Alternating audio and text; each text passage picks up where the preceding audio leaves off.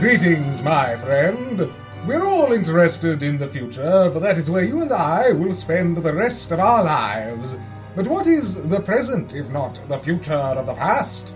And the past itself was once indeed the future, a future which is now but a distant memory, swirling forevermore down the plug hole of eternity through the drain pipes of forever. My friend, well, you may ask, what time then is it? And I would tell you that it is no time to look back. But in a more real and immediate sense, I would tell you also that it is thirteen and a half minutes past seven in a small pub in southwest London called the Tombstone Tavern. Though innocuous it may seem, behind its doors lie a swirling, tawdry mess of gruesome spectacles from the days of darkness past. Here, deep in the dingy dark of its bat-ridden basement, framed by flickering candlelight and the stench of stale beer, we shall bear witness to the meeting of five icons from the history of horror. Five figures whom the symphony of scares have passed by. We shall hear as they commiserate, bellyache, and seek to renew their enthusiasm for the macabre with tales so terrifying and grotesque that even their hardened souls will be moved to fear. Presenting Vlad Dracul, Sup? Frankenstein's monster. It's uh, Adam, actually. Her spectral ladyship, the ghost of the Right Honourable Lady Shirley Edith James. Charmed. And uh, I'm sorry, Mr. Wolfman, I can't find your name. It's Spot. Really? No, you imbecile, it's Wolfgang. Wolfgang the Wolfman. Isn't that a little. No, it's a lot. All right then, moving on. And finally, the queen of a land long since claimed by the shifting desert sands. The resurrected body, not dead, not alive, of Her Majesty Queen of the Nile, Ankh Essenamon. Please, call me Annie. Well, there we have it. Or do we? For you see, my friend, you have entered a dimension you cannot hope to understand, where things are never quite as they seem. You are traveling down the motorway of imagination in a hatchback made of mystery, which runs on the petrol of perpetual petrification. Welcome, my friend, to Tales from the Tombstone Tavern.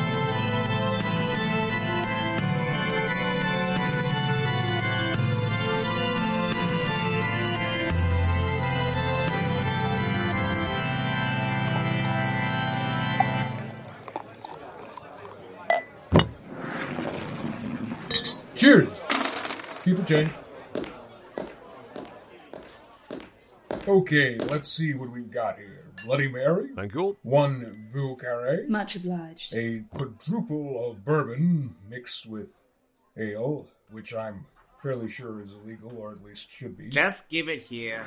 A glass of toddy for Annie for when she shows. Late, as usual. Sundials are no way to maintain punctuality, especially after dark. And a Guinness for me.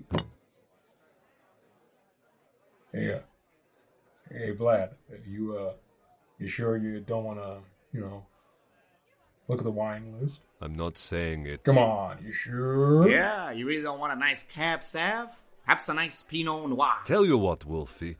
You get the delousing, and I'll say the line. I don't have lice. I just don't. I take very regular baths. Well, define regular. I take. Well, Define bad. I'm not taking hygienic advice from someone who sleeps in a coffin, or for that matter, from someone who's dead. You're really going to have to be more specific. I meant Frank. I've been real clear on the whole name thing, guys. It's Ah, Adam. man. interesting call, given he's arguably the only other person at this table to be alive. What are you talking about? Frank's made out of corpses. I'm right here. You're made out of lint. What gives? It's a ship of Theseus thing. A what? Say Frank's a ship. Adam. And the ship, which is the original SS Frank, hits a rock and gets patched up. Okay. This keeps happening until the original components of the ship are all replaced. Is it still the SS Frank? I. I. Of course. Then how is Frank not alive? even though his constituent parts may have formerly been considered corpses. That's bullshit. Oh, yeah? Yeah. One, Frank's not a ship. Granted. Two, the ship would still be made out of wood, and Frank is still made out of corpses. The point of the ship of Theseus analogy is to explore the essence of being. And if that essence comes from elsewhere bar physical components, then so would the quality of life not depend on the physical components. Bullshit. That's semantics. Is not. Is too. Is not. Is too. Who's Theseus? Oh, will you be quiet? So undignified. Looking at this table, one would hardly think it hosts some of the greatest monsters in the history of macabre fiction. Babe, I've been played by Gerard Butler and Adam Sandler. And Frank Langella. Uh, Frank Langella. Dignity, it hasn't been part of the equation for a while. Face it, Shirl. We're schlock. We've always been schlock. We're now just schlockier than we've been for a while. Well, speak for yourself. But I refuse to believe that we've been quite so utterly consigned to the bargain bin basement of scary stories as you insist. Oh, call me the next time an M.R. James story is a box office draw. Face it, Charles, the world of horror has passed us by. Well, there's no reason to get shirty about it. It is what it is. We had our day, or night, but now people aren't interested in vampires or werewolves or reanimated corpses. I'll admit, ghosts are still hanging on in there. But unless you're willing to possess a porcelain doll, mm, I'm unsure that means much for you. Hiya, boys. Shirley. Annie, What you drinking about? Oh, this, that, the other. We're talking about how we're all obsolete and no one loves us. a subject on which I'm sure the whole table has much expertise to share. I presume you have my palm wine, Adam? Uh, one toddy right here. Oh, you're a darling. Hey, Vlad, care for a taste? Hmm? Oh, no, thank you. I never drink. What? Oh, Hey! So, what's all this about being obsolete? I rather think it's a boys' thing. Hey, existential dread has no gender. Don't talk to me about existential dread, you overzealous mutt. I walk in eternity. Hey, now, come on, let's. A let's- mutt? Please. I am the archetype of the boogeyman.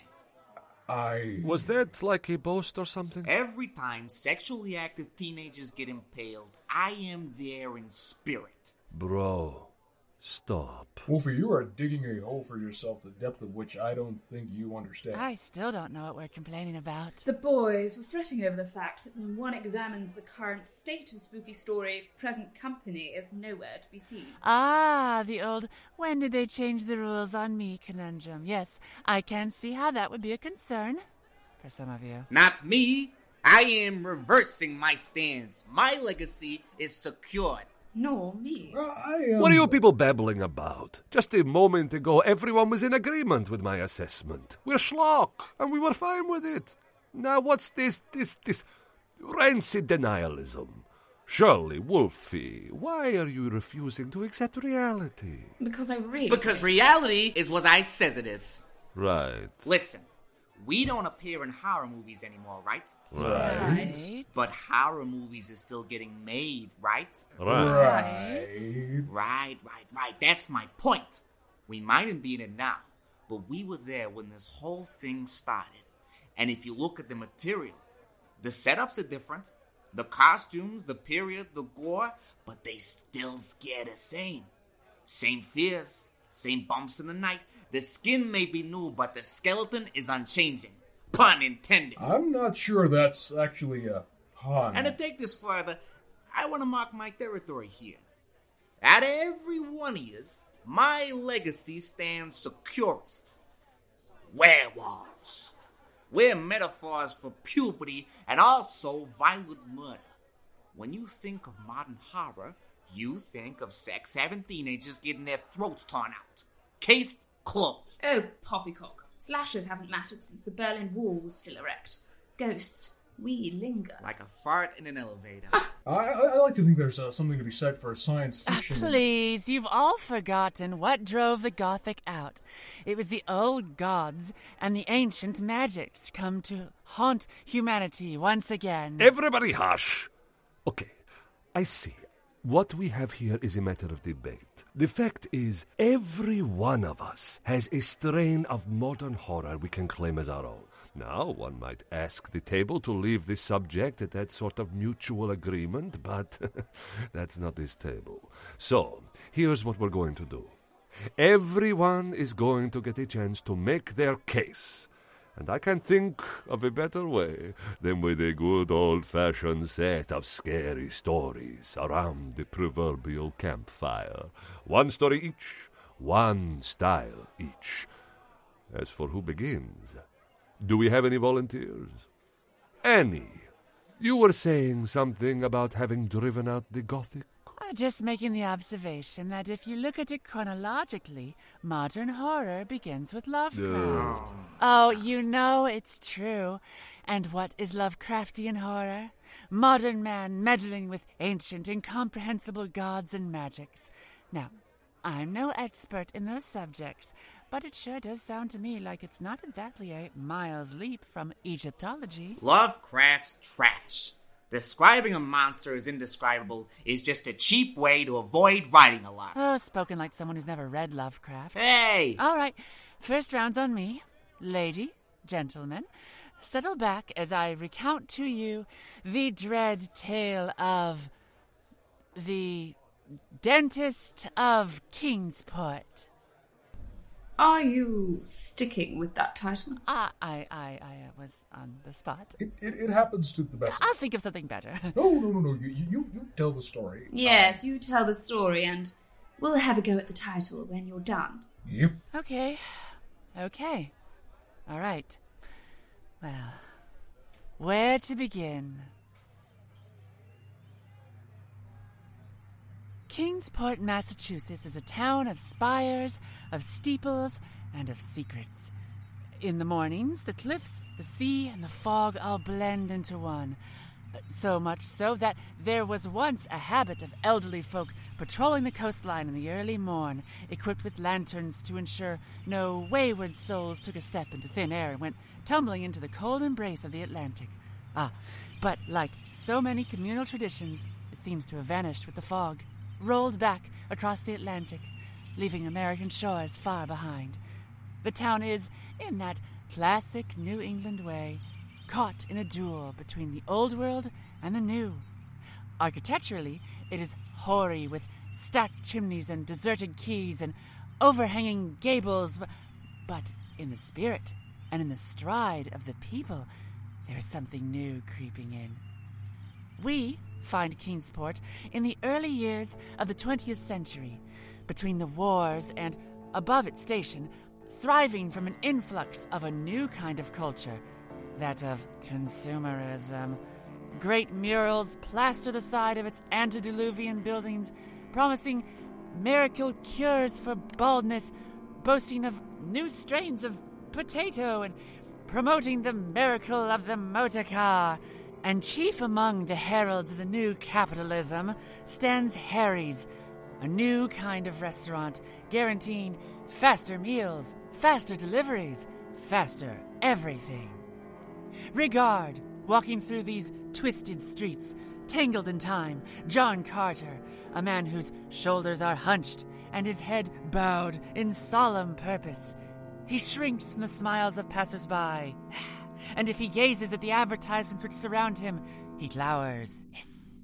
John Carter has come with the intent of visiting his brother, the eminent and well regarded local dentist, Dr. Michael Carter, a man of the community, of upstanding character and care for his patients, a man of whom any small New England town could be proud.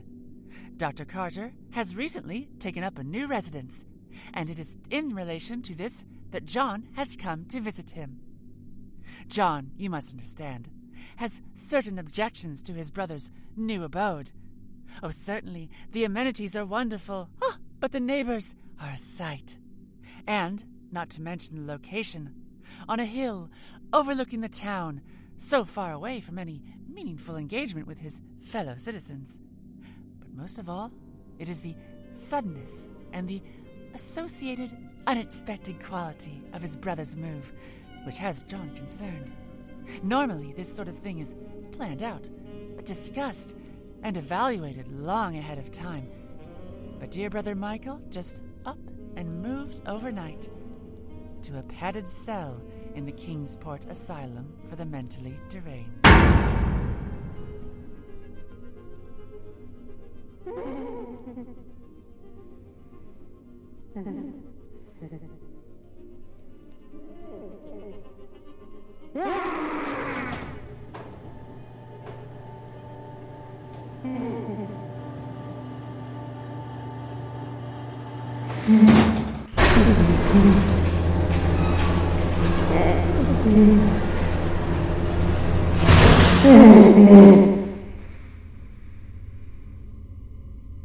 Dr. Michael Carter is a pitiable sight.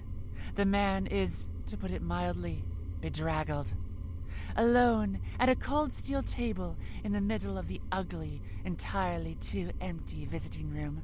Michael's hair has fallen over his face, stuck to his forehead with sweat and grime. His mouth hangs open, although the lips and teeth do move, repeating silent sentences only he knows. Slowly, this wreck of a man tears his eyes away from the patch of floor where they are held and forces them to regard the ancient, disbelieving face of his beloved brother. Michael. Michael. Michael. Michael. Michael. Oh my god. Do you. Do you recognize me? Hello, John. Did they take you to the funny farm, too? Michael, I. No, I'm here for you. I, uh. I was planning my trip down here for Thanksgiving. You remember our Thanksgiving plans? I was gonna come visit. I was gonna come visit you. I called. I called and I called, but there was no answer. Until eventually I called the city police and and I was told you'd been remanded to the custody of the city authorities and that you've been declared insane. Insane and, and dangerous. Insane, huh? Yeah, why not? I guess I must be by now. Or maybe I'm just so very sane that nobody can tell the difference. What are you talking about? How did you swing the visit? What? The visit. How'd you swing it? They don't want me seeing anyone. They've made that abundantly clear. And they're not exactly shy about throwing their weight around. I threatened legal action. And the press, it, it seemed logical under circumstances. Circumstances? Everything about this is wrong, Michael. I can't find any evidence of a trial. W- was there even a trial? There's nothing on the state records. And asylums? That's state business, not city councils. And you're speaking cogently? I don't understand why you're here. And they couldn't tell me, so yes, under those circumstances, it seemed appropriate to throw my weight around too. For a moment, something that could almost be called a smile flickers across Michael Carter's face as he feels, not sees, but feels, the passionate concern, the bare humanity, the simple, fierce love of his younger brother. He'd almost forgotten human beings could be this way. But then, his eyes dull, and his whole face withdraws once again into itself. Well, that explains it. They, they'd want to avoid press. And now, you're here. John, I'm going to tell you why I'm here. I'm going to tell you because I think if I don't, you won't believe me when I tell you. For the love of God, get out. Go. Flee. You have to run from here. Don't worry about me. I'll be all right. I've got it figured. You're not making any sense. Give me a moment, goddammit. Listen to what I'm about to say to you. And then, if you've ever loved me, run like the hot breath of hell is stabbing at your heels. Okay. It began last week. No, no. In truth, it predates that. It predates us all. But time's a twisted and dangerous guide. Questions of ultimate chronology will muddle before they clarify. Let us begin with last week. The morning had dawned, and my office awaited.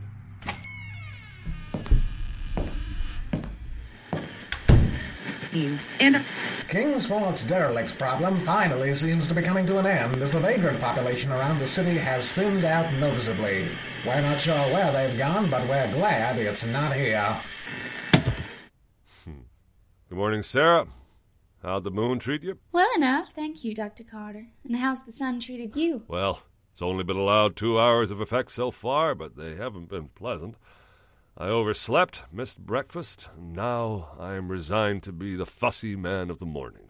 There's a Harry's round the corner. You want me to run off and grab you a bagel or some such? I, uh, no thanks, Sarah.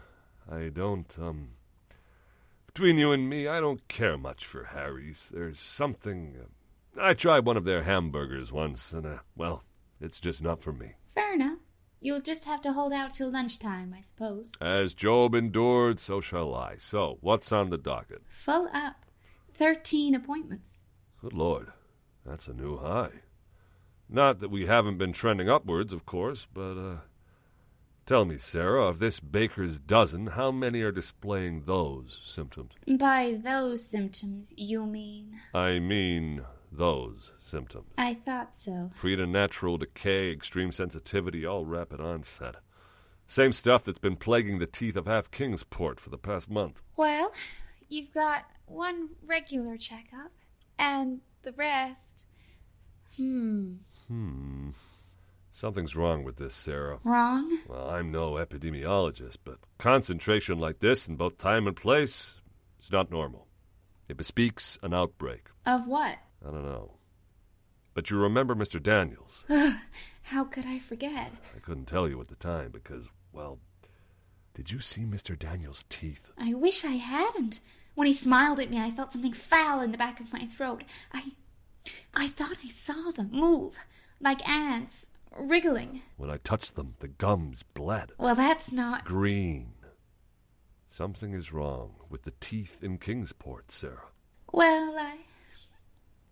I'm sure if anyone can get to the bottom of things, it's you, Doctor. Nah, I'm out of my depth. I know how to fill cavities, not diagnose new diseases. Besides, this whole profession's a new thing, as you well know. We've barely been handling teeth scientifically for three decades. There's bound to be a few true unknowns. I've been corresponding with some colleagues in Harvard. See if they can produce the goods. How's the word? I see. You know, it mightn't be my place to say. Say on, Sarah. I have a few minutes yet. Well, as I understand it, traditionally, matters of ill health, communicably speaking, you you first find him in any real number among well, among the poor, Dr. Carter. The poorer, the sicker. I, I was thinking. You were thinking I should make investigations into the city's underclass. Only if you're interested, of course. Mm, I am interested very much. Though this this does raise another question. Doctor? It's probably nothing. Just well, you've observed the transients of Kingsport, yes? I. N- not in any serious detail. Where have they gone? I. You must have noticed the decline. They vanished. As I entered, I overheard your little radio speaking on the matter just before you switched it off. Who knows? I. I mean, they're hobos. There's no tracing their movements or accounting for them. They just. they wander. Always have done. Perhaps. Strange days we have seen. Ah, young Timothy Robinson. Welcome, welcome. Sarah here tells me you're here about some pain in your teeth. Is that right? Well, come on through. I knew something was wrong from the moment I smelled it. Everything was off. The boy was pallid. He trembled. He couldn't look me or anyone else in the eye. He stank. Oh, God, he stank. He stank. He stank of the sea and rotten fish. When I laid him down on that chair and finally gazed into his stupid eyes, there were no irises. It was white. And then, with the shock of a leap of a cliff, just these big pools of blood. He'd paid up front, no parental accompaniment. So there's no one I could ask what the hell was going on. His fingers, John.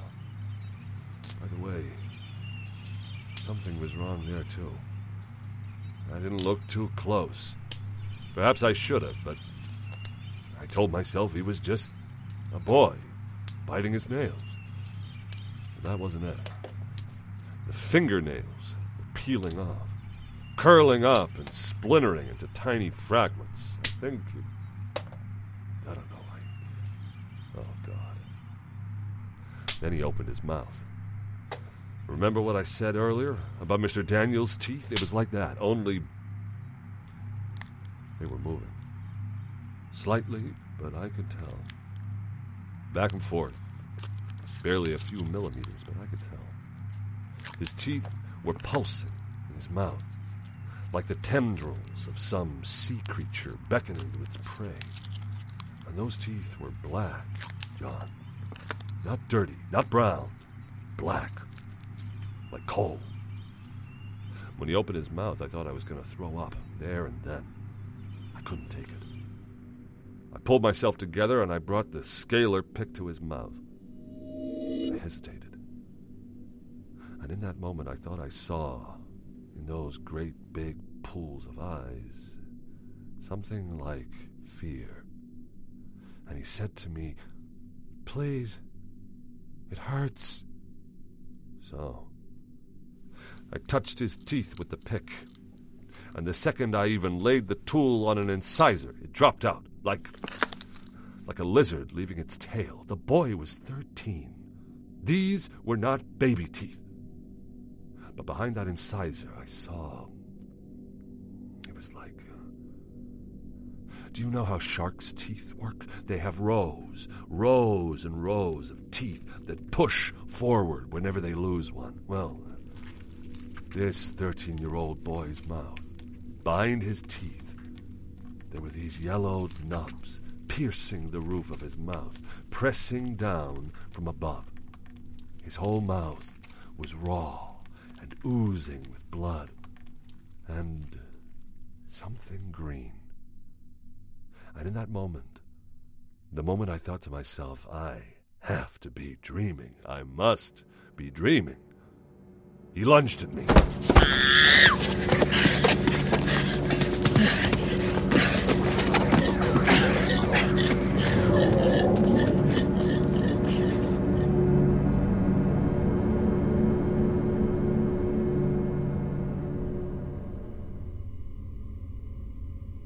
Well, Well, it was the most terrified I'd ever been in my life. But he's still a 13 year old kid, so I, I got him off me and I locked him in the operating room and I called the cops. And they dragged him out, and I don't know what happened to him after that. I, um. I canceled my appointments for the rest of the day, and I went home. I don't blame you. I slept through the day. Then, when night drew up, I. I don't know. I had to walk. So I, walked. I walked, John, through the streets of this city where I've lived for almost a decade. And I can tell you it was like I was somewhere else. Somewhere I wasn't meant to be. Everyone I saw had those dead eyes. Those black eyes. Maybe I was imagining it, but I couldn't stop seeing them everywhere. The buildings, the spires, and the old towers, they just. Moonlight, they felt like those black teeth looming in on me, ready to swallow me whole. And then. Then I saw it. Saw what? There's an old lot, an empty lot, down on Cutler Street. Lots of hobos hang there. What few there still are in the city, anyway. Now, I can't tell you why, but I knew I had to be there. I knew whatever was happening. I just knew. So, down on Cutler, at that lot, I see four or five homeless guys just wandering around, hanging out, you know. And a truck, like like a meat truck, it pulls up. And I see a man step out, and he greets these homeless men, and he says, Welcome, boys. Christmas has come early. Just step inside. Tomatoes, sausages, nice crispy bacon. Now I know. I just know there's no bacon in that truck or anything else. So I watch as they file in. and the doors close behind them, and the truck pulls away. Now it's moving at a snail's pace down those twisted streets, turning every few seconds, in no hurry. So, knowing Kingsport like I do, knowing the alleys the rooftops and the hideaways like I do, I follow it, I keep up with it. And you know where it stops? It stops at Harry's.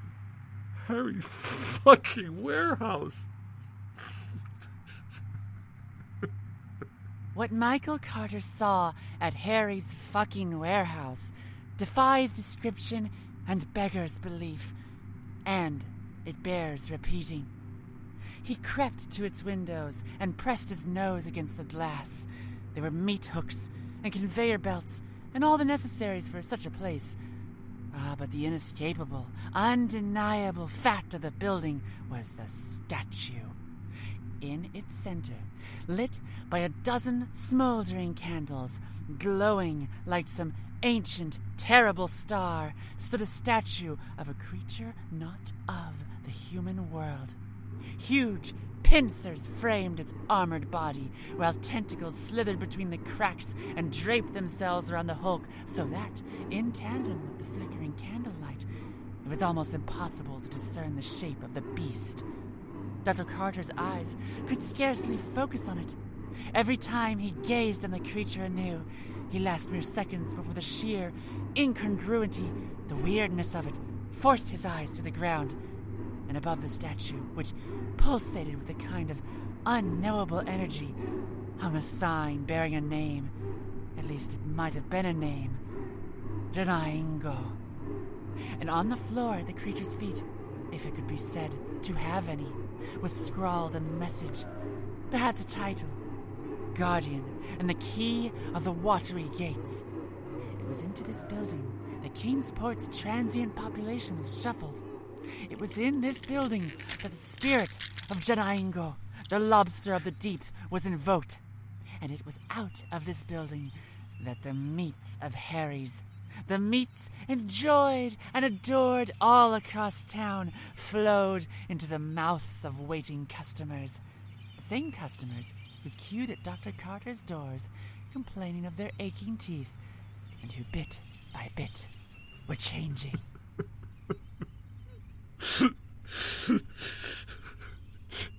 It started as a disease.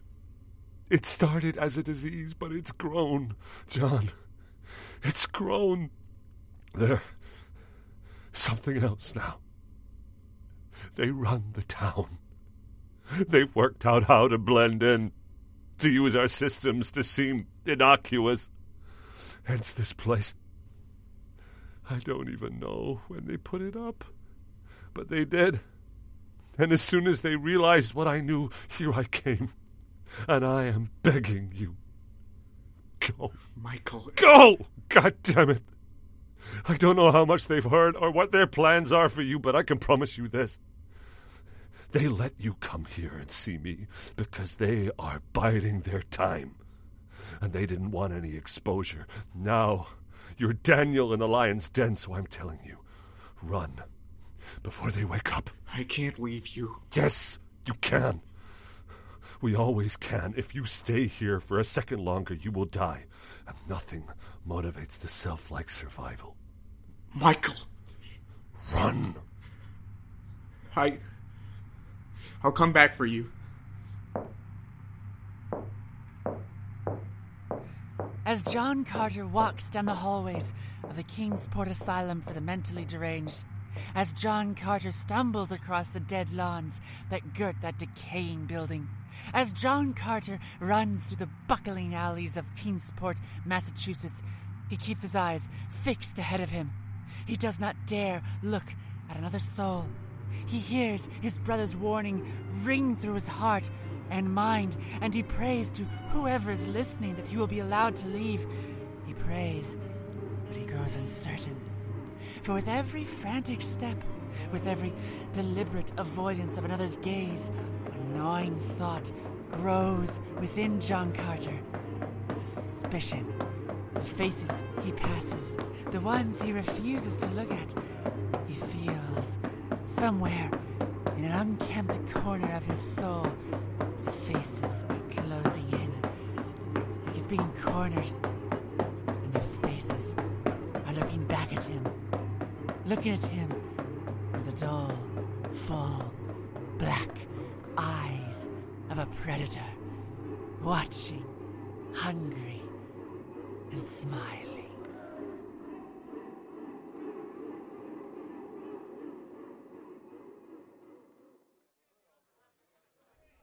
Well, there you have it.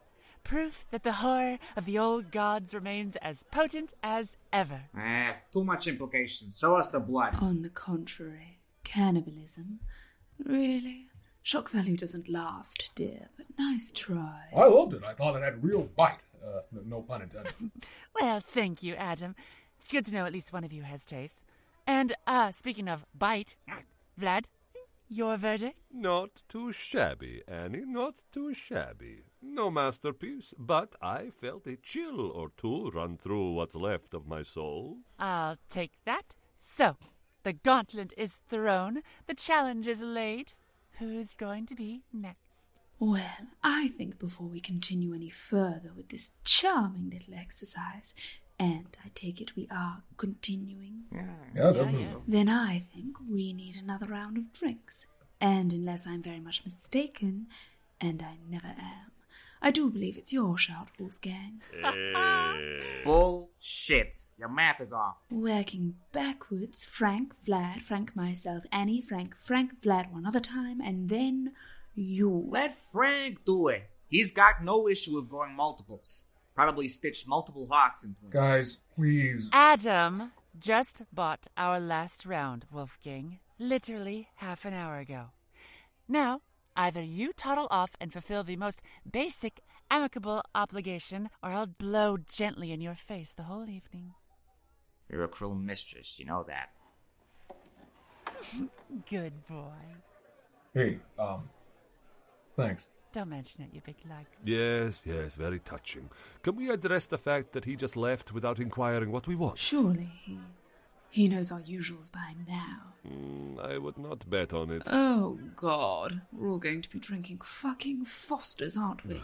Likely mixed with the house bourbon. I wish I was still alive so I could ask someone to kill me. Oh, we aren't too far from a Catholic church. I could ask about an exorcism. No, no, no, no, no. Let me press on. There are more drinks in heaven and earth and all that. oh, okay. While he's gone, new game. You can haunt any Shakespeare play you choose. Does the Lion King count? Sure. The Lion King. Macbeth, obviously. Annie, Hmm, Hamlet, that's sort of been covered. Sorry. ask me why. What? Ask me why, Hamlet. Why Hamlet? Because he's got mummy issues. Hey! I can't believe you. Oh, thank you, thank you. Here all week. Okay. Five Fosters and bourbon. Ah. Uh, what? You asked me to get around and I got it. Just sit down, Fleabag. It's a shame, you know. What is? The night's so young, and clearly the scariest thing we'll encounter all evening is the glass in front of us. Oh, I wouldn't know about that. Like you said, the night is young and we're just getting started.